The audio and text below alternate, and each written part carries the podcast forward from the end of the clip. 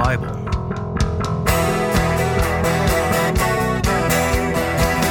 A deeper dive into the books of the Bible.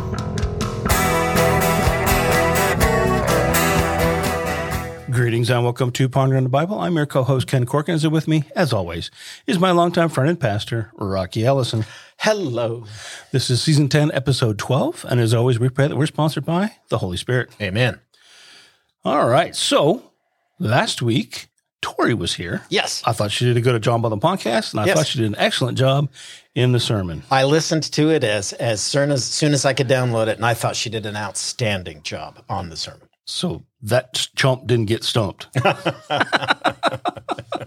You know, I was I was off vacationing with my grandchildren, and uh, you would think Sunday would be a complete day off for me, but at eight o'clock, I find myself checking the watch, going, "Okay, the band is showing up just about now." And at nine o'clock, okay, the band is uh, uh, the uh, Sunday school classes have started, and the band is rehearsing. And at ten o'clock, okay, church has started. Ten twenty-five, Tori should be preaching about.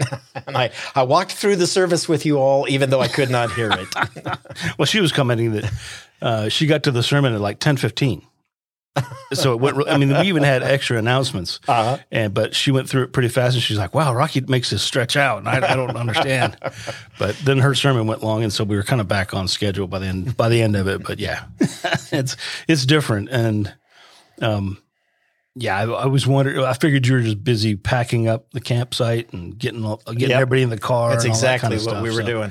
But you had a good time. We had a wonderful time, uh, just a great time doing absolutely nothing but hanging out with our grandkids. Very cool. All right. So, what are we covering tonight? We're going to pick right up where Tori left off. So we're in John chapter 4, and tonight we're doing verses 31 through 42. All of the translations are basically the same, so I will be reading from our standard uh, NLT. Meanwhile, the disciples were urging Jesus, Rabbi, eat something. But Jesus replied, I have a kind of food you know nothing about. Did someone bring him food while we were gone? The disciples asked each other.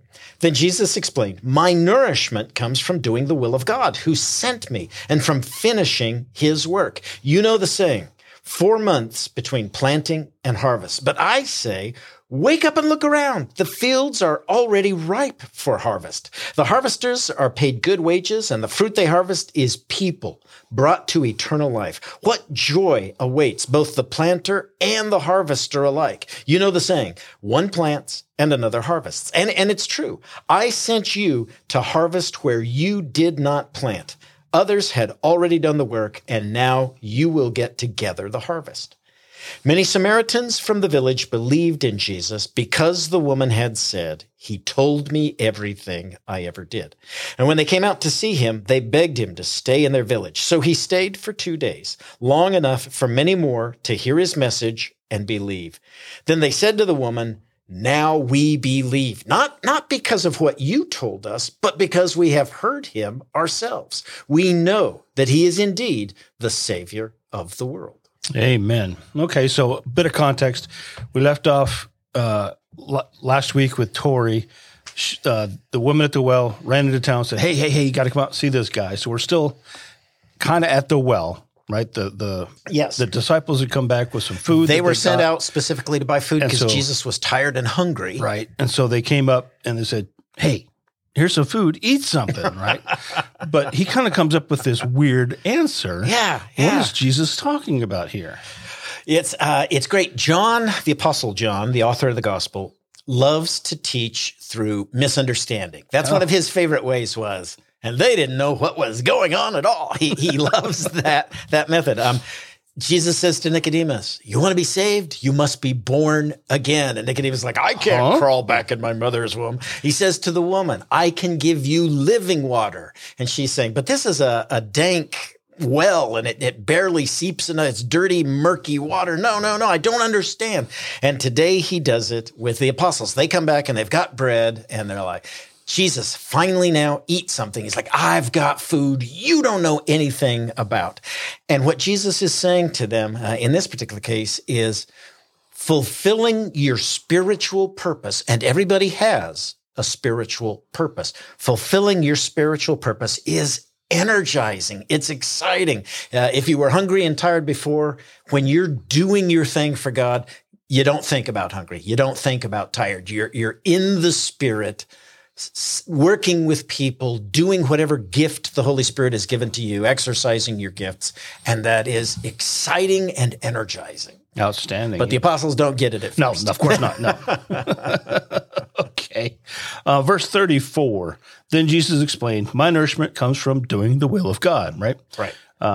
Who sent me and from finishing his, his work, right? So does he just mean obeying God or is it more than that? Yeah, it, it's you know obeying God would be go to church on on the Sabbath and pray and read your Bible, and and those are good things to do, but that's not what fires up your particular gift. The Holy Spirit has given you something that you can do. Uh, in my case, it's teaching. Um, uh, in other people's cases, it's encouraging or administration or, or, or whatever their gift might be. And Jesus is saying, that's find what your gift is and then do it. Do what God has given you the ability to do. You're going to find this incredibly exciting, incredibly energizing. Jesus says, it's how I feel when I do what my father sent me to do. And he uses that phrase, my father sent me, 44 times in the Gospel of John. That is more than the other three Gospels combined. And it's more than twice in each chapter of John. So Jesus in the Gospel of John is really serious about doing what God sent him to do. And of course, the clear message to you and I is, what has God called you and I to do? Right. And are we doing it?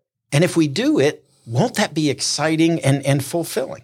Uh, in Jesus' case, he goes on, he always says uh, the thing he was sent to do was to convert the lost to true faith, right? They were Jews and they were practicing Jews, but that was not saving them.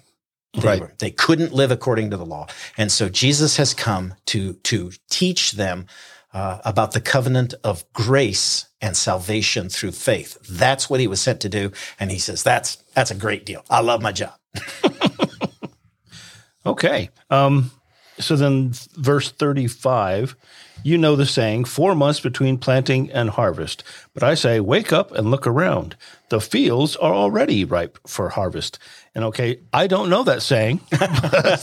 What's he talking about here? What what what is this crop? I guess he's talking about uh, farming, which we see a Yeah, lot of in the yeah. other gospels. First kind of first time we've kind of seen it in John, but he's, he's always using farming metaphors because it probably relates to most of the people. But what is he talking about here? We know the location of Jacob's well. And we know the location of the city of Sychar. So we know where Jesus was and we know where the woman was coming from and, and going to.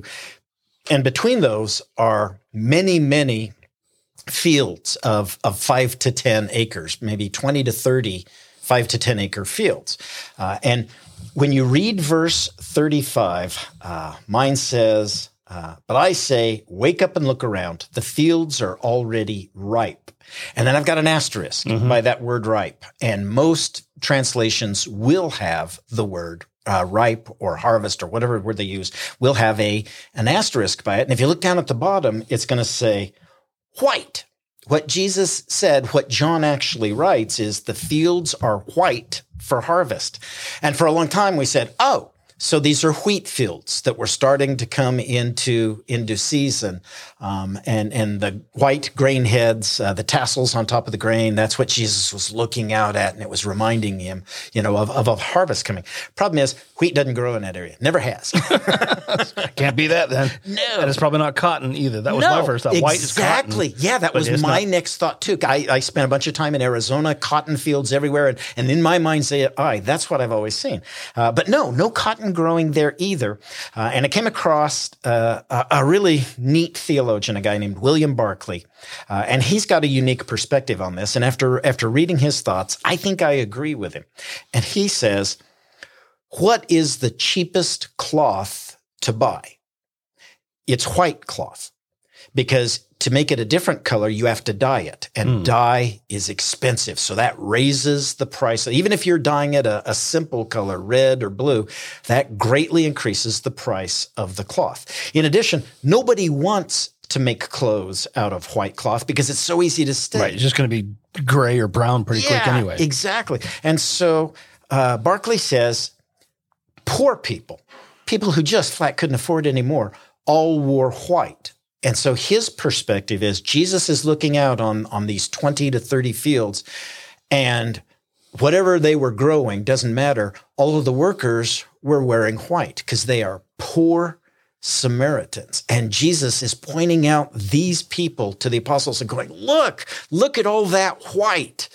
That's ready for harvest. Those Ah. people are ready. They're Samaritans. They've been told God does not love them and, and they're ripe. They're ready to go. And, and I agree with him. I think that's what Jesus meant when he said it's white for harvest. That makes sense to me. Um, although, like I said, he uses harvest and, and plowing and all kinds of farming metaphors Yes, he does. elsewhere. And Yes. so saying that the fields were ripe isn't really throwing it too far from where he's at. No, it's not. but I, the white is an interesting thought. So, Yeah. cool. All right. Um, verses 36 to 38. The harvesters are paid good wages, and the fruit they harvest is people brought to eternal life. What joy awaits both the planter and the harvester alike. You know the saying, one plants and another harvests, and it's true. I sent you to harvest where you didn't plant. Others had already done the work, and now you will get to gather the harvest. Okay. Once again, I didn't I've never heard this saying before, but I'm not in in Jesus' time. But okay, so what is he talking about? Wh- Who planted this crop and what crop are we talking about? Yeah, he says, I'm sending you out to harvest a crop you did not plant, but he never specifies who did do the planting. Right. Where did this crop come from? And theologians are very dogmatic about five different beliefs who, and, and you can find people who will, who will uh, adamantly defend each one of these five. Uh, the first one is John the Baptist. He's been in Samaria True, yeah. for about three months now, baptizing. And we know that he's been telling them the Messiah is coming. And I know who the Messiah is. He's Jesus of Nazareth. So uh, there's a group that says clearly John the Baptist is the one who's been prepping this field for the last three months. And now Jesus is going to show up and he and his apostles are going to reap the benefit of, of John's work. Right. The second thought is that uh, the planter is Jesus through his teaching about the love of God and, and what salvation really means. But we read earlier in chapter four that Jesus doesn't do baptizing. He Right. supervises, but he doesn't do the baptisms himself. So Jesus does the planting through teaching, and then his apostles, his disciples, do the actual work of harvesting. Repent of your sins, let me baptize you, welcome into the, the, the church of Jesus. Uh, theory number three is that Jesus does the planting through the crucifixion and resurrection. That is the pivotal moment of all history. And, and when we say we believe in Jesus, that's step one. Do you believe he rose from the dead? That is the calling. And so the apostles who are going to remain behind after the ascension build a church based on that work, the crucifixion and resurrection. And so Jesus does the planting, the apostles through building a church do the harvesting. Okay, so maybe this is a bit of foreshadowing. Yeah. We're way before. Okay. Yeah. Theory number four says clearly it's the woman. She leaves the well. She goes back to town. She tells everybody Jesus knows every wrong thing I've ever done, and yet he forgave me, and God loves me, and, and you can be loved too. She's the one doing the planting to these, right? Samaritans have been told by Jews their entire life, God hates you. Right. You that's why you were born in Samaria because God hates you. And that's why you're poor because God hates you. And and so she's the one that's doing the planting. There is salvation for even those like me and all the people from the town come out to meet Jesus and accept him. So Jesus and the apostles do the reaping, she does the planting. The fifth theory um, has the least traction, and yet it's the one that I embrace uh, personally. Nonconformist. I am. and theory five says the Jewish church did the planting when they threw away everyone who couldn't live according to the law. When they told Samaritans, God does not love you. When they told everyone who was poor, whether they were Samaritan or, or Judean or Galilean, God does not love you. When they told everyone who couldn't pay their temple tax or, or who had to work on the Sabbath, God does not love you. They did the planting. And then along comes Jesus and says, that's, that's not how God shows his love. He shows his love by forgiving even your sins. Mm. That's how God shows his love. He does love you. And so the, the one that I like, it, it, it strikes the deepest chord with me is for 700 years, the Jewish church had been planting seeds of hatred and, and demeaning people and just throwing human lives away. And Jesus saves those. Right. They've been basically turning people away from God. Yes. And so Jesus came back. So they've been sowing negatively yes. in a sense. Yeah. Okay. Interesting. Um, all five of them work. Yeah, they do. None of them are like, no, that, yeah. no, that yeah, can't be right. Um, I don't know which one. A lot of them make a little more immediate sense. Yep and some make long term yep. sense. So, and I don't care what people pick. If, if you've got a personal favorite, it's a valid theory. It's it it you may well be absolutely right. But if you don't agree with me, you're wrong. but I, I, chose all five. So just say it. just say it. Jeez, Ken.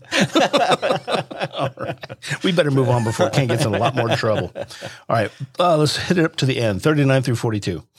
Uh, many Samaritans from the village believed in Jesus because the woman had said, He told me everything I ever did. When they came out to see him, they begged him to stay in their village. So he stayed for two days, long enough for many more to hear his message and believe. Then they said to the woman, Now we believe, not just because of what you told us, but because we have heard our, because we have heard him ourselves.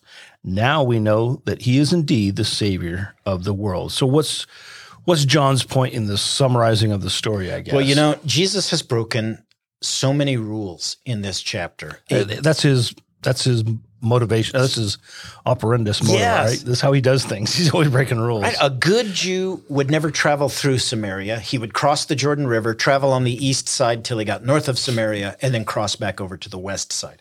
A good Jew um, would never talk to a woman without her husband present and witness to her there at the well. A good Jew would never step into the home of a Samaritan. Yeah. And, and a good Jew would never eat anything that a Samaritan had prepared. So, so Jesus has broken every one of, of the rules. And the Samaritans know these rules. Yeah, because they've been subject to them. Exactly. Right? they've been punished by them exactly. for, for 700 years. And so when Jesus comes into their house and eats with them and tells them, God loves even you. You are a terrible sinner, but God loves even you it has way more impact than if you just stood out the well, preached something like the Sermon on the Mount, right. and then walked away. Sermon on the Mount is a fantastic sermon, but in this particular case, it wouldn't have had the emotional impact of coming into their village, into their homes, and and and sitting with them. Um, the part of this that I love the most, um, because this has impacted my entire 30 years of ministry. Uh, the woman is not a trained evangelist. She right. doesn't, she's not a Bible expert. She doesn't know church polity or discipline. Um, she's never been trained in evangelism and, and evangelistic methods. She just goes to her people and says, This is what Jesus did for me. he told me everything I ever did. yeah. How many times have you heard me, you know, use that phrase? We, for 2000 years, we've tried to develop evangelism programs. Right. And every year a new one comes out. Buy this program, teach it to your people, show them the videos, uh, get them to take the written test and then, and then start this program in your church and you will make disciples for Christ. And it never works. They never pan out. But for 2000 years, it has been in, incredibly effective when one poor soul says to another poor soul, here's what Jesus did for me. And that, that convicts. And that's how the woman does it. And, and it's what you and I need to be doing today. We don't have to be Bible experts and trained evangelists. Opportunities will present themselves. Just tell them what Jesus did for you. I'll go put my bullhorn and my sandwich board away. and I don't know what I'm going to do on Saturday. The end is nigh. okay. Um, that's pretty powerful, though. I mean, and yes, you've said it a lot of times, but it's, it bears repeating that it's as simple as, hey, I want to tell you about how Jesus changed my life. Yeah. That's all it really is. One widow talking to another widow, and she says, How do you go on with your husband gone like that? And she says, Let me tell you what Jesus did for me. You know, Right. one one bankrupt guy talking to another bankrupt guy, one unemployed man talking to another unemployed man. Just just tell them what Jesus did for you. Simple yet powerful. Yeah. All right. Anything else on this one? Nope, that covers it. Okay. Have you given a sermon title yet? calling this one just tell them dot dot dot because I have used that phrase so many times with our church just tell them what Jesus did for you that I'm hoping when they see that on the screen they will all go what Jesus did for you. Just tell them Rocky sent you. yeah. All right. Um, where are we going next week? We're going to finish up chapter 4, uh, the story of Jesus healing the official's son. Oh, okay. Um, well, as we wrap this episode up, remember the famous words of Groucho Marx. Okay.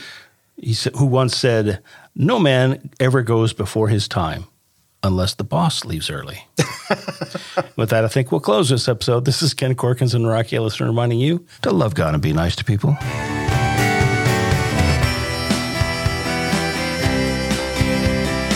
Thanks for tuning in. You can find us at www.pondergmc.org. There, you can watch our live stream services, listen to replays of Rocky's sermons, and find other interesting information about us. This has been Pondering the Bible.